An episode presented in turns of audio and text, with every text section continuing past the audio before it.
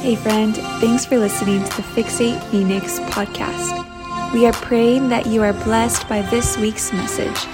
If you would like to partner with the future of Fixate, you can visit fixatephx.com slash give. God, we thank you for this sanctuary, this place in which we're found in you, and this place in which we find you.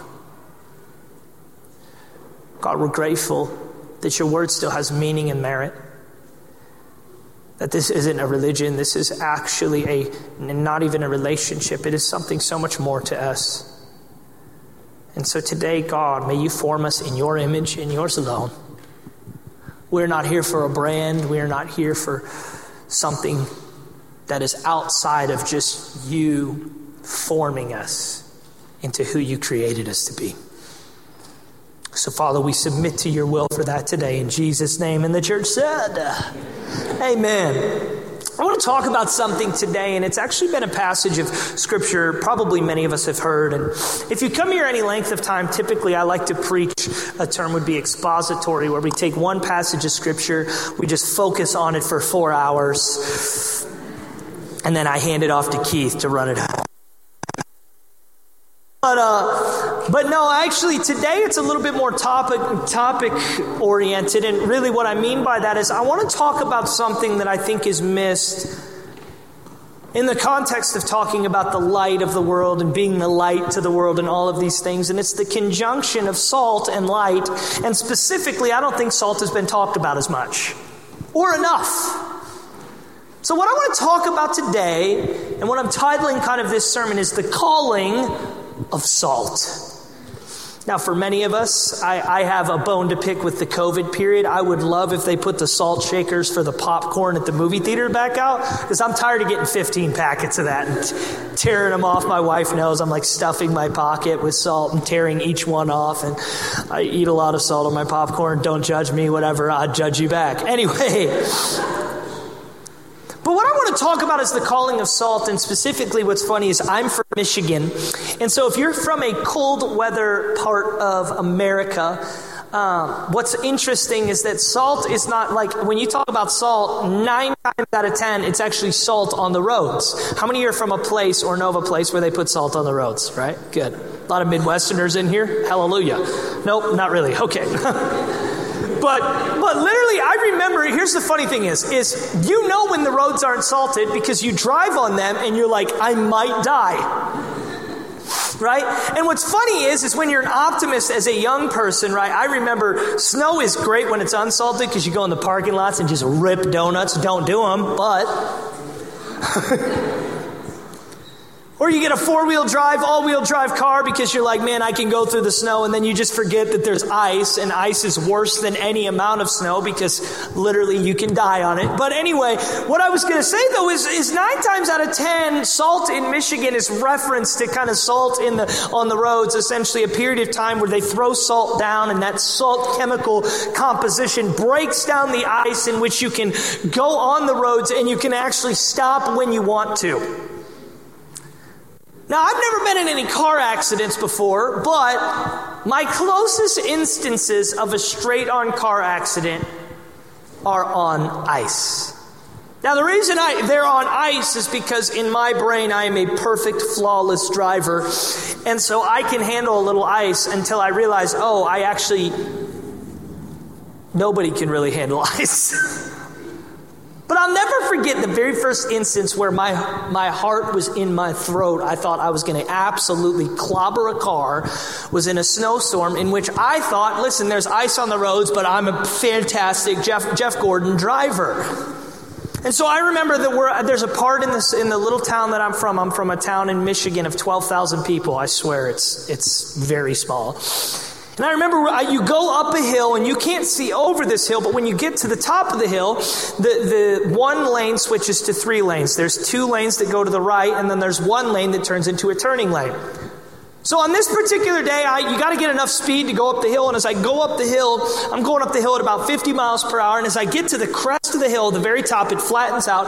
And from here to the back wall, I look and there's a car that's turning. However, my personal favorite is not in the turn lane. They've decided to stay in the lane that is not designed for turning because they didn't want to go to the other lane because there was some snow in it. And they just figured, listen, you come over the hill, you'll be able to stop or get in the other lane. The only problem is, is there's ice on the roads. So as I'm coming up the hill, this person has not gotten over fully, and I'm looking, and the best part is I'm on the phone with my friend. I literally say, because I have enough time, where I'm like, hey man, I think I'm about to get in a car accident, gotta go by. Throw my, throw my phone down, and I'm looking, and I'm trying to tap my brakes. I'm not slowing down. Tapping, not slowing down. Tapping the brakes, not slowing down. So then I start assessing. I like look out my window, car next to me. Look in my rear view, car behind me. Look, can I slow down enough to squeeze it? Nothing. And so literally I have no other choice besides just rear ending this guy unless I want to pull into oncoming traffic and swerve around him.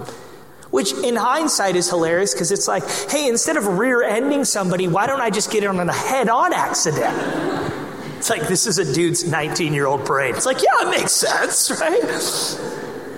So, dead serious, I'm literally watching this car, and once again, it's their fault because they're not in the turn lane. They're half in the turn lane, half in my lane because it's snowy and they just never got over fully. So they're sitting there, and I remember I peek my head out the literal window to look at oncoming traffic, and I just say, you know what? Here we go. And I swerve into oncoming traffic. As I swerve into oncoming traffic, there is a policeman 50 feet coming dead at me. How many of you guys know this should end really well? So it's like, why rear end somebody when I can just hit a cop car head on? This is incredible. It's a great idea. Once again, 19 year olds, some of the dudes in the room are like, dang, I've had thoughts like that actually. Have I? Maybe. I don't know. I forgot. Okay. Some guys like, I'm, I feel attacked. But anyway, so I swerve and I remember I'm literally, I mean 50 feet. Now it's from here to that to the to the opening in the door. I'm looking and I'm like, I'm gonna smoke head on this cop car. But the best part is, is just as the cautiousness of that person did not allow them to get over to their full lane and then in turn block two lanes, so they didn't pull out in front of me. So as soon as I cleared them, I immediately ripped my wheel, but because I'm overcompensating to not crush the cop car, I hit a figure eight and I do this figure eight, pop a curb, land in a parking lot of Burger King, and I am there. And the cop swerves to, hits a figure eight, pops a curb, and lands in a Walgreens. And we are now about 100 feet apart looking at each other as we're like, wow, we, we survived this. So I'm just thinking, I'm like, okay, going to prison. Or at least having to take a breathalyzer. But I'm like sitting there and I'm like, there is no way I just got out of this. And literally, he rolls down his window, I kid you not, and goes like this pulls in the road and leaves. And what? It, and in my mind, I'm like, he saw the car, and then he was like, "Oh yeah, that totally makes sense why you would pull into oncoming traffic." But it was funny because he knew the roads were icy. He probably didn't see the car that was needed prayers, whoever that driver is. But it was interesting because once again, like I said, I tell you that story because I believe a lot of us we we don't understand that there are unseen things. There's this ice that the salt is supposed to thaw out so you can live a safe and not destructive existence. See, the salt in my eyes is this idea that God sprinkles things upon us that break up the hard ground in which we live, in which we can stay protected. Or rather, can I say it like this? Is today what I want to talk about is the destructive nature of an unsalted existence. See, so often I believe that, man, we're all about, okay, I go to church and I do the things, but salt, truly, the, the, the quality and what it actually does within humanity is so interesting because light is just the presence of it being on or off is very evident. Salt, depending what you're using it for, is an interesting construct for Jesus to just say, hey, be light and salt. It's like, okay, well, that was random. Why couldn't you be pepper? Some of you guys are like, you know, that's actually a good thought. so, what I want to do is, I want to break down and actually give you a little bit of uh, some understanding on why I want to challenge you in your calling of being salt. Good job. Matthew 5, 13 to 16, it says this You are the salt of the earth. This is Jesus speaking. But if the salt has become tasteless, how can it be made salty again? It is no longer good for anything except to be thrown out and trampled underfoot. I mean, think about that. On one end, you've got salt that, like, but as soon as you can taste it, it doesn't have the taste anymore. It's what I want to say to you today, right, is this, this idea that just the, the taste losing its potency becomes worthless. Is, is this image I'm painting of a Christian who loses their Christianity and the taste of what they possess that then becomes worthless to what the kingdom actually stands for. Let's continue reading. Verse 14 You are the light of the world, a city on a hill who cannot be hidden. Verse 15 Nor does anyone light a lamp and put it under a basket, but on the lampstand, and it gives light to all who are in the home. Let your light shine before men in such a way that they may see your good works and glorify your Father who's in heaven. Mark 9, 49 to 50, for everyone will be salted with fire. Can I get an amen? It's like a couple real dull amens there. It's like, this is one where it's like, yeah, double portion, God.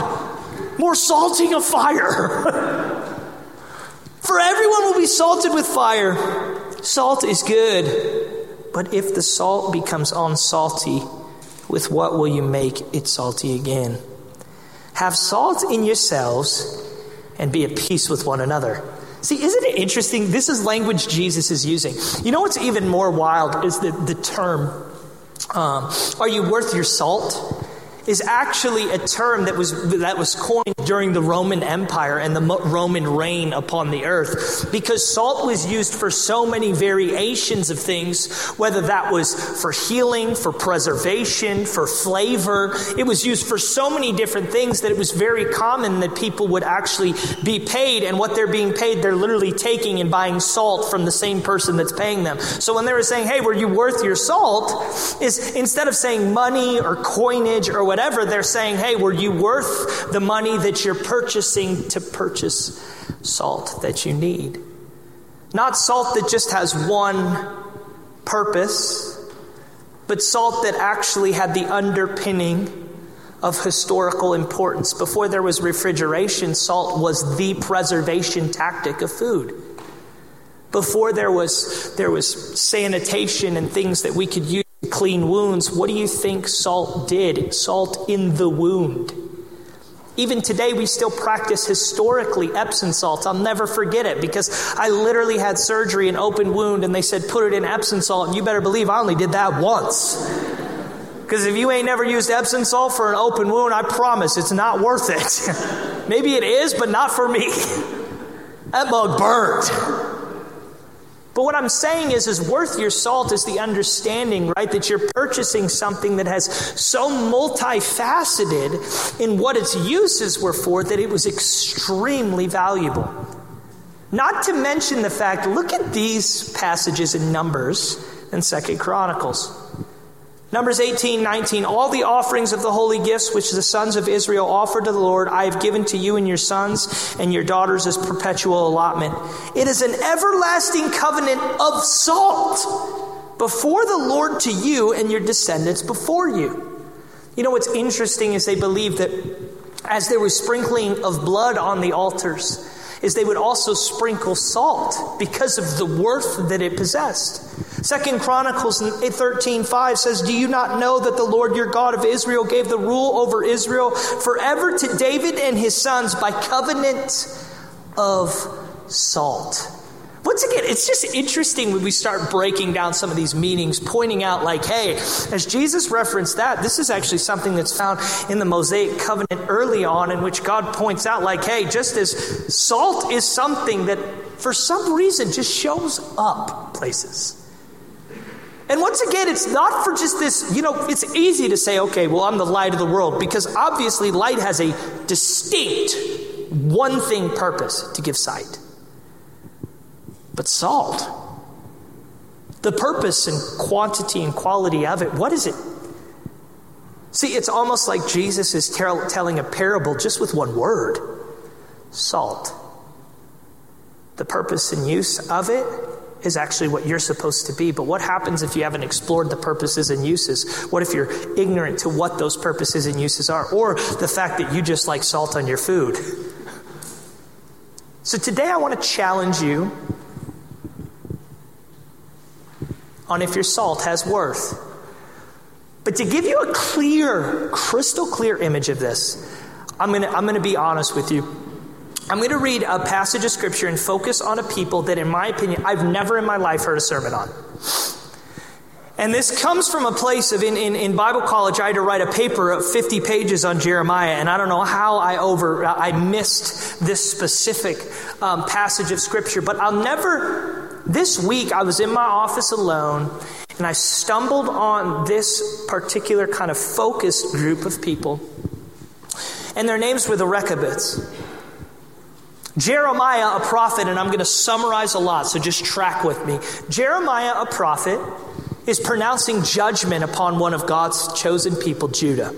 At this point, Judah and Israel have split into two countries. After King David and Solomon, the prophecy comes true that there would be fracture and disintegration of God's people. So Judah becomes its own country as well as Israel. Judah, Jeremiah goes to the kings and says, Hey guys, your wickedness and failure to keep covenant has resulted in God handing you over into exile to the Babylonians.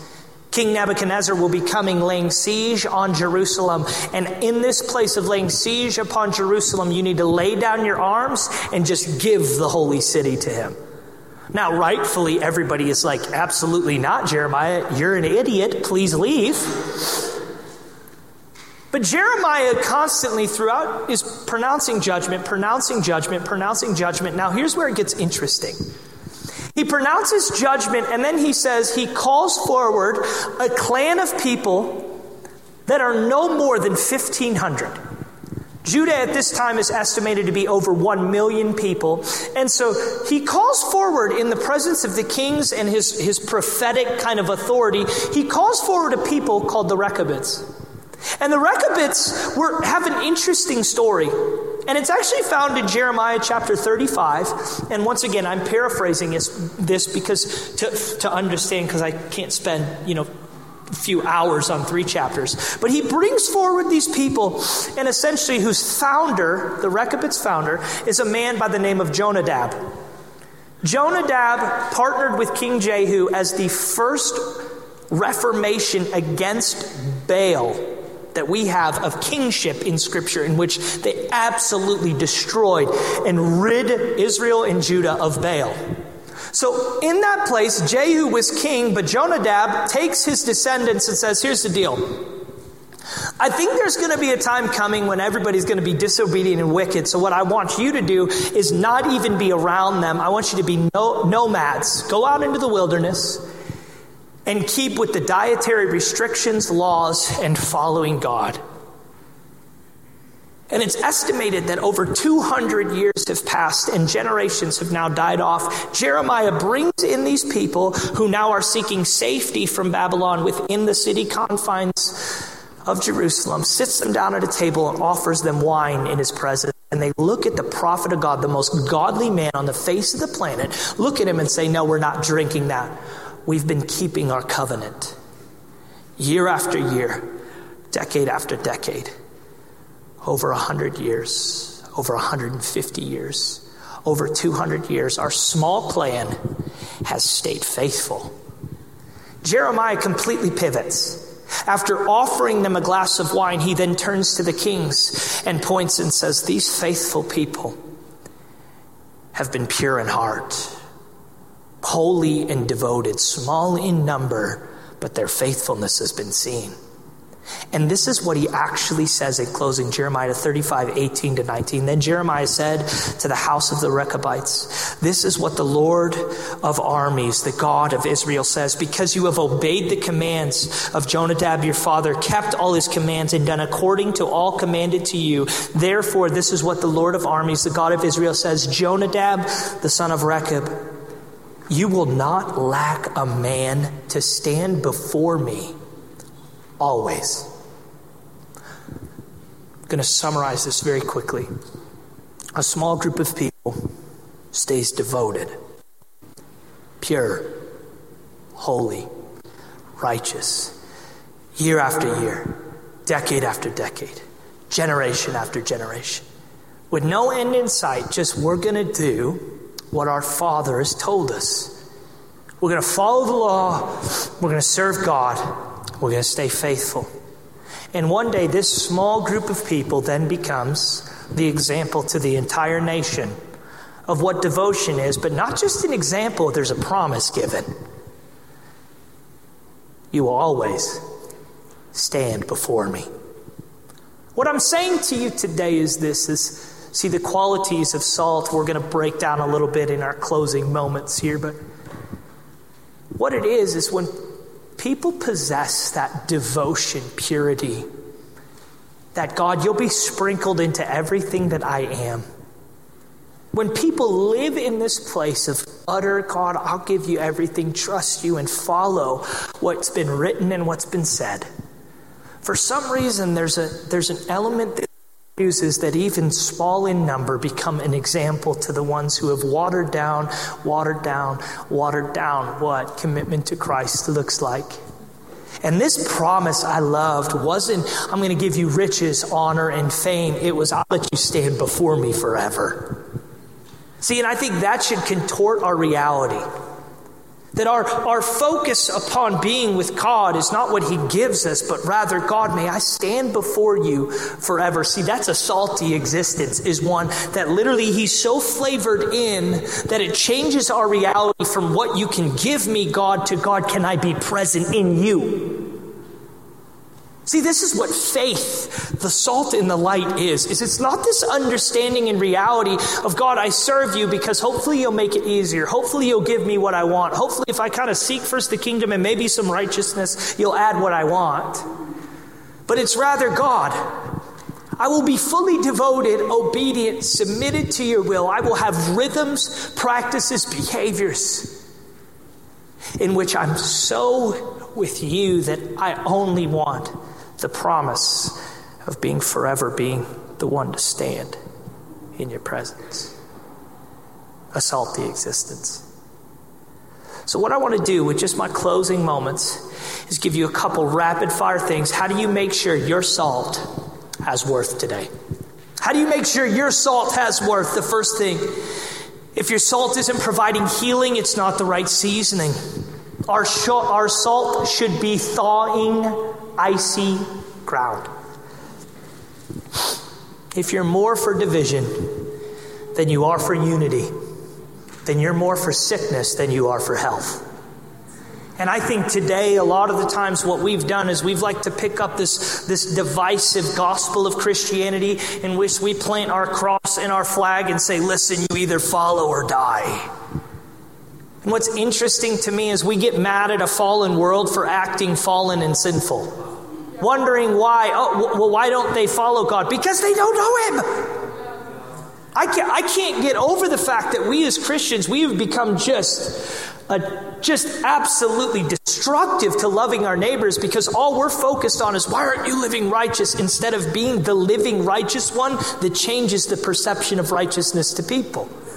I'm not saying that we as a, society and as a, a, a Christian community contort what the Bible says to fit narratives of acceptance and inclusion, but what I am saying is that we should always be salted with love, joy, peace, patience, kindness, temperance, self control.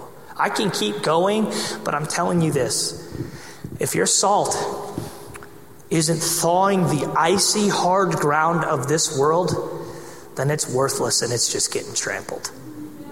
The second thing is this salt that's lost its flavor is just a disciple who's lost their discipline or never had it. You know, so often, what's sad today when I talk about the watered down characteristics of following God is because for a lot of us, right, if we were to assess do I have the disciplines of being a disciple? Disciple, disciplined learner. Not just learner open ended, but disciplined in the pursuit of knowledge that applies to us learning and changing. What I'm saying to you today is this is that habits, routines, behaviors, patterns, these are not just words you're going to hear here a thousand times, you're going to hear them a million. And it's because my life and me and my wife's life and our church's life, what we are rooting in is the habits, disciplines, behaviors, and patterns of being a follower of Jesus that doesn't, in all honesty, doesn't care about this crowd in terms of you guys show up and it makes me feel good. I get more from my quiet time than I get from a platform. I get more from spending time with God, in which, once again, like the Rechabites, one will always stand before me. See, that is what produces an intimacy and sanctification in which I don't choose sin. Because I so value standing in the presence of a holy, living God, that why would I choose something that just band aids my flesh? And what I'm saying to you today is this Do you have rhythms and patterns of prayer? Community, worship, sacrifice, Sabbath. These holistic practices that have stood since the beginning of Jesus' ministry, for some reason, we say we want to be disciples of him, but don't actually want to live like he did. Retreating from the crowds, even in some instances, telling people who he healed not to tell others. You know why that is? Scholars believe that, and this is going to, sorry, I'm going to prickle some feathers or whatever that is. Scholars believe that as Jesus is telling people in multiple instances, don't go tell people about me, it's because he's assessing his disciples and his teachings and saying, we're not at a place where we can handle people's development. I'm going to say that again. See, it's really easy to have shallow conversion, but it's a whole nother thing to live out life change. It is a whole nother level to take the gospel and apply it to every part of who we are. And what I'm challenging you today is this is I believe, you know what my biggest pet peeve in ministry is? Is spiritually undisciplined believers giving advice on spiritual principles. I'm going to tell you this if you want to stand on a stage but you don't want to live it, there's plenty of places and things you can build your own brand around and do, but that's just not who we are here. Discipline is what we stand on. Discipline is what got the Rechabites remembered. You'll stand with me forever because you've been faithful. The third thing the salt of the Spirit should flavor your life, and others should be able to taste it through your conversations and personhood. This week, I was spending some time with my neighbors. It'd been a long day, but I saw them out at the end of the driveway, and I walked up and then we've known each other socially for a while, but believe it or not, every time I have a conversation with somebody, I don't just preach the gospel in 30 seconds. But I'll never forget this moment because I was standing there and finally they were, they, and by finally we'd been talking and one of my neighbors looked at me and said, So what is the church that you lead believe? So I've never been in a church before. Never. And, and my story's a little bit different because I grew up without a mom. My mom had me and completely abandoned me with my father and with my siblings.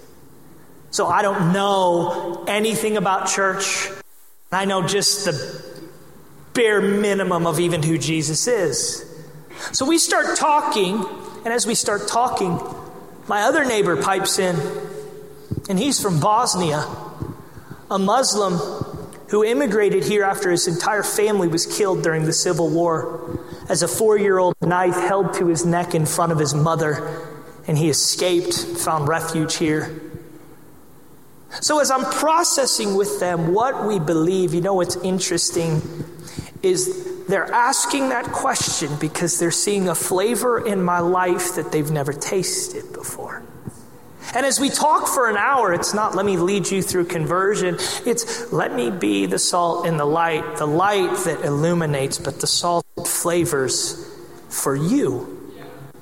That causes an interest, not just for interest's sake, but an interest that gets you to start asking the questions and seeking new answers.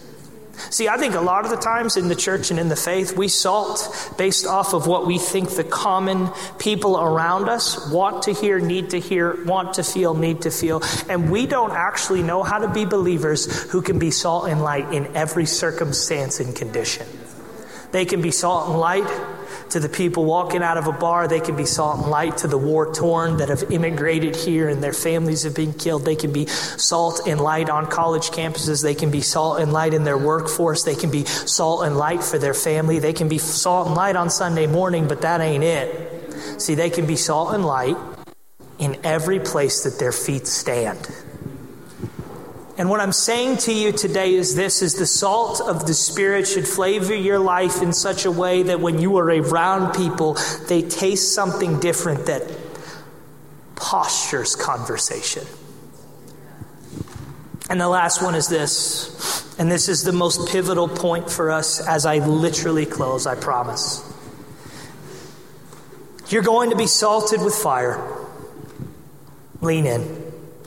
The results are that of purity and preservation for your walk with God. This is something that has just been going through my mind over and over purity and preservation. Purity and preservation. You know what purity is? Is where God burns up any fleshly desire for Him and refines it with a holy connection in which you sense, walk, and speak to the living God. Preservation is one where, as we've seen, surface and shallow Christianity, in which we go through difficult seasons and the roots are dried up in the heat of trial. That I feel like God is challenging his people to once again preserve. I love that most of them, you can trace a lot of the explosion in our faith historically to that of trial and fire as the Roman Empire literally is burning Christians alive in trees as Nero is taking walks, shaving animal skins, putting them on Christians to literally hunt. The gospel's going forward. As this purity of how can these people stay faithful through this? And then finding out that it's not about the people staying faithful, it's about the power that the people believe in inside that maintains faithfulness. Purity and preservation in our faith ecosystem is essentially the currency that most people don't possess. What I mean by that is purity, loving something so wholeheartedly and de- with devotion that is so faith based that it causes others to go, I've never exercised faith at that level. Preservation to as the ebbs and flows of life come, we still stay consistent. See, these two things, see, we have excuses for when life's bad, we reach for bad behaviors, vices, relationships, because it's going tough, anything that'll ease the pain. But what does it mean to have such a purity and preservation? Because believe it or not, salt in its purest form is when it has its most potency. Salt in its purest form is what has its most preser- preservation quality. And believe it or not, I'm going to tell you this I'm such a salt guru that I got my own little like wood thing. I was going to bring it, but forgot it's okay. With the pink Himalayan stuff, because it's the good stuff. And what I'm saying to you today, what I'm saying to you today is this is God has a salt that He's called us to be in which there's a purity and a preservation, an awareness that the world gleans from your proximity, a flavor that you bring and that He brings to your life, but it's rooted in the disciplines, habits, behaviors, and commitment of being one who says, God, I choose you. See, that's the challenge today. Not just light, but salt. Let's stand to our feet.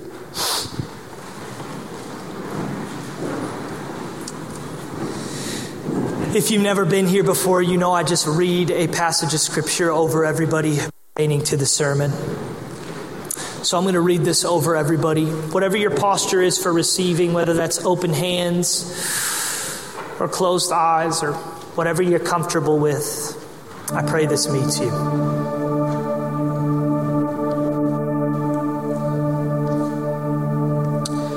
God, today, we believe you are positioning your to be the salt in this earth. Ones who heal, preserve, purify, season, and thaw the hard ground of hearts to see and experience you. Oh God, would you make us in our chemistry, able to be sensed and tasted in the presence of a world searching for anything to taste differently than the of the enemy. We repent today of our salt that has maybe lost some flavor. We today recommit to the importance of the disciplines that make us disciples. God, may your salt have an ability to purify our reasons for living and preserve our hearts in grace, love, and truth, and these things that can only be found in the pursuit of you. God, we are salt and light, not one or the other, both components are necessary for the world to take notice of your gospel and the life and fulfillment that can only be found in submission to you. Oh God, would you keep us dependent on your word and spirit, rooted in communion and beholding, and postured to be the ones who bring life to a dying world. Use us today, God, to be the salt of your name. Amen.